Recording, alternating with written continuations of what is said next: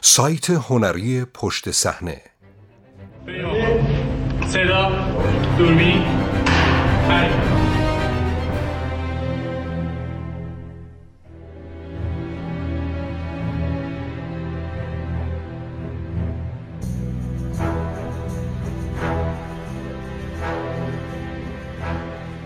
جاسوس روزهای شکوه انگلستان یا آرامبخش دوران انکار تراژدی سقوط.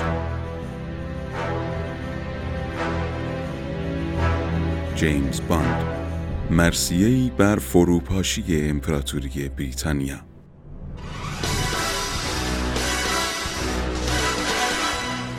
مراتب سوگواری ایان فلمینگ برای پایان یک قرن استعمارگری.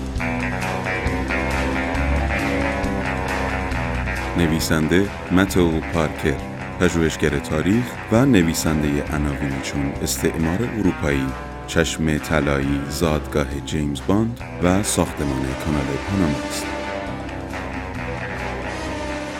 مترجم محمد علیزاده. منبع هافینگتون پست.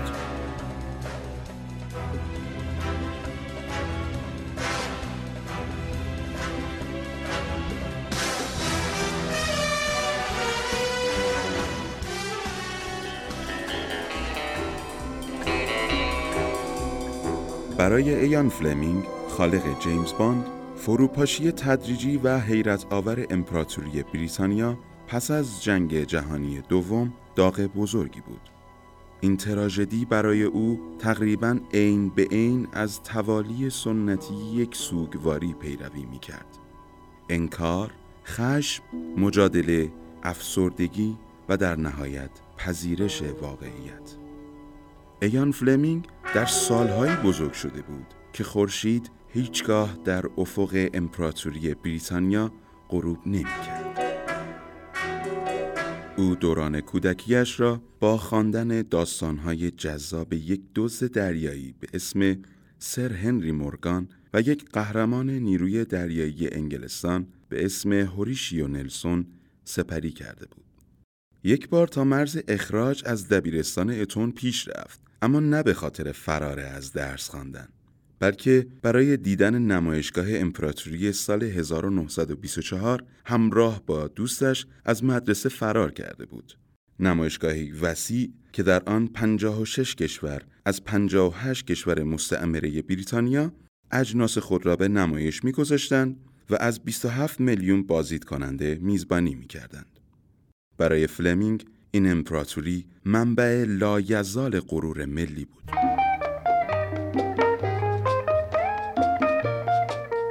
نوستالژی روزهای شکوه امپراتوری بریتانیا یکی از دلایل جذابیت جامایکا برای فلمینگ بود. سال 1946 فلمینگ خانه خود همان گلدن آی را در ساحل شمالی جامایکا ساخت. آن روز آرزو می کرد کاش صد سال پیش فرصت این کار نصیبش می شد. چون جامایکای دوران فلمینگ دیگر حال و هوای یک مستعمره مطیع و فرمان بردار را نداشت و گوش تا گوش مرزهایش را مردمی محافظه کار و متعصب و سلسله مراتب های اجتماعی و نژادی سفت و سخت اشغال کرده بودند. امپراتوری بریتانیا در دوران اوج خود بر حدود 450 میلیون نفر حکمرانی می‌کرد. اما 20 سال بعد آخرین باری که فلمینگ به جامائیکا سر زد تمام آنها از دست رفته بودند و بریتانیا کوچک شده بود. آن امپراتوری عظیم به سرزمین های تکه پاره و دور افتاده تبدیل شده بود.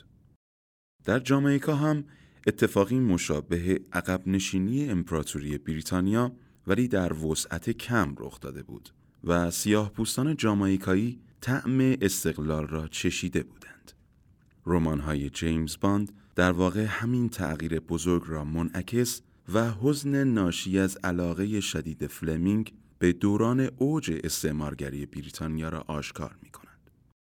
در ادامه به مراحل اندوه او برای روزهای از دست رفته امپراتوری خواهیم پرداخت.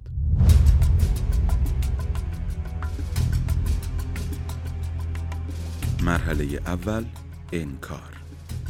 سال 1953 زمانی که فلمینگ رمان دوم خود یعنی زندگی کن و بگذار بمیرن را نوشت. امپراتوری بریتانیا به دلیل استقلال هند و پاکستان شکستی بزرگ را متحمل شده بود.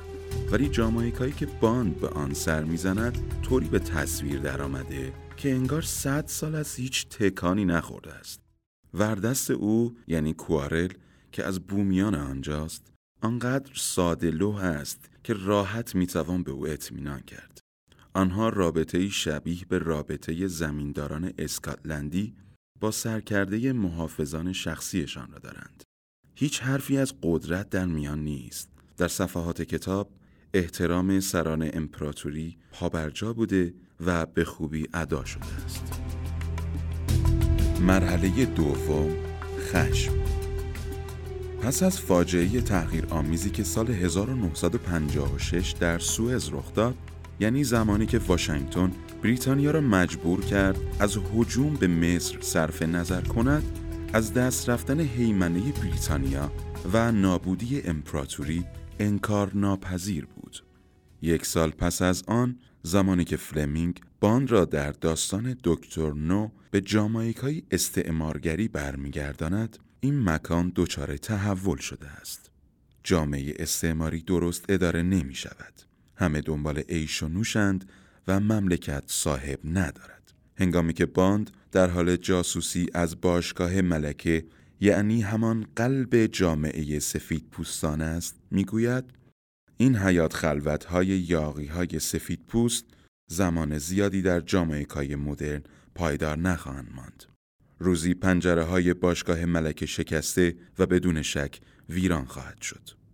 فلمینگ در این بخش در واقع از آن چیزی خشمگین است که جانشین امپراتوری بریتانیا شده بود ایالات متحده ایان در یکی از سفرهایش نامه خطاب به همسر خیش می نویسد و در آن درباره عدم آمادگی آمریکایی ها برای اداره دنیایی که اکنون تحت کنترلشان است می‌گوید.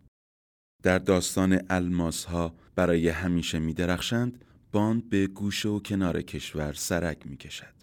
و هر وقت فرصتی دست می دهد به برق الماس در چشم پولدارهای تما پوزخند می‌زند چیزی که در منظومه فکری باند عامل اصلی شکلگیری یک جامعه مادیگرا و سرشار از جرم و جنایت است.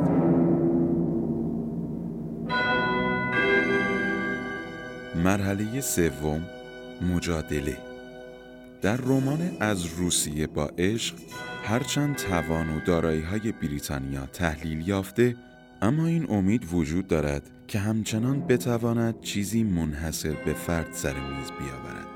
در سکانسی طولانی تبهکاران روسی در حال امتیاز دادن به توانایی های نسبی سرویس های مخفی دشمنانشان هستند تا قدرتمندترین آنها را مشخص کنند در نهایت فقط ایالات متحده و بریتانیا در لیست دشمنان قدرتمند آنها باقی میمانند.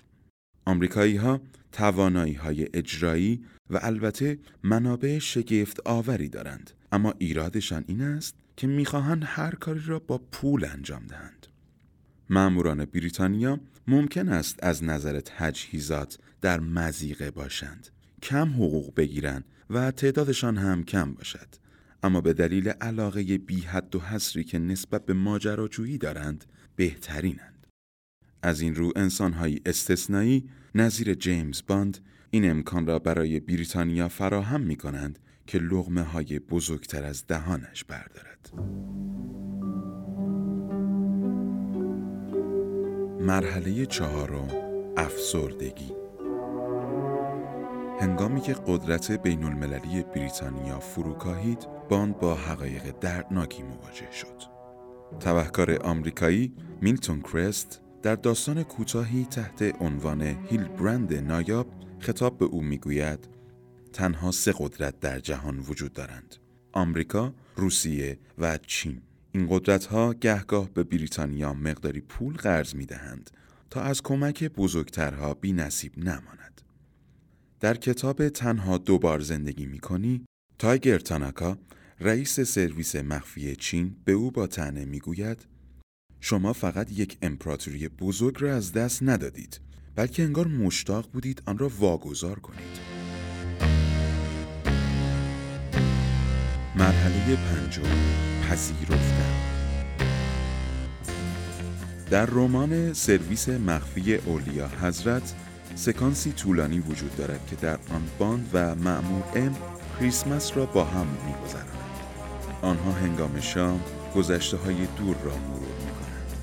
روزهای پر از ابهت و شکوه ناوگان نیروی دریایی و نسل فوقلاده معموران و ملوانانی که دیگر همانند آنها دیده نخواهد شد. در لحن این صحنه اندوهی پذیرفتنی وجود دارد.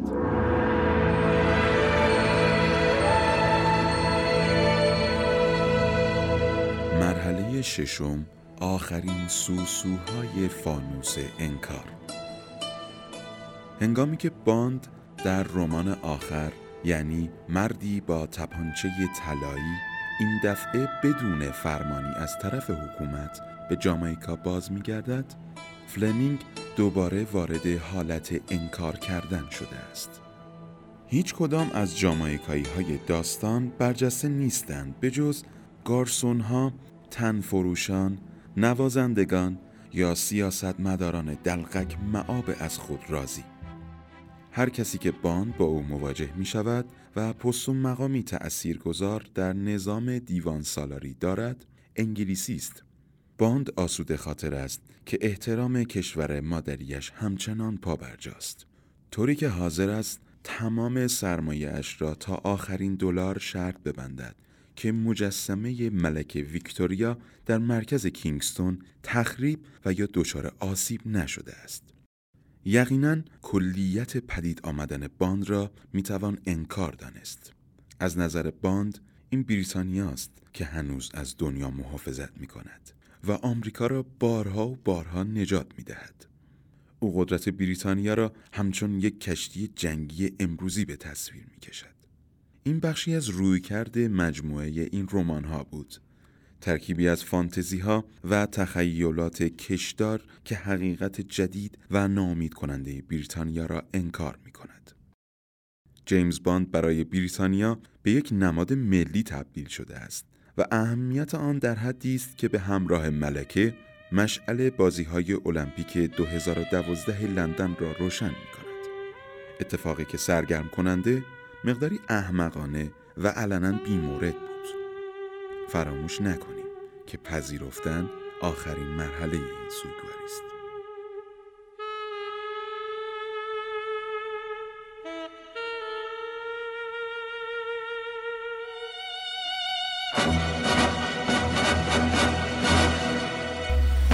سایت هنری پشت صحنه behindthescenes.ir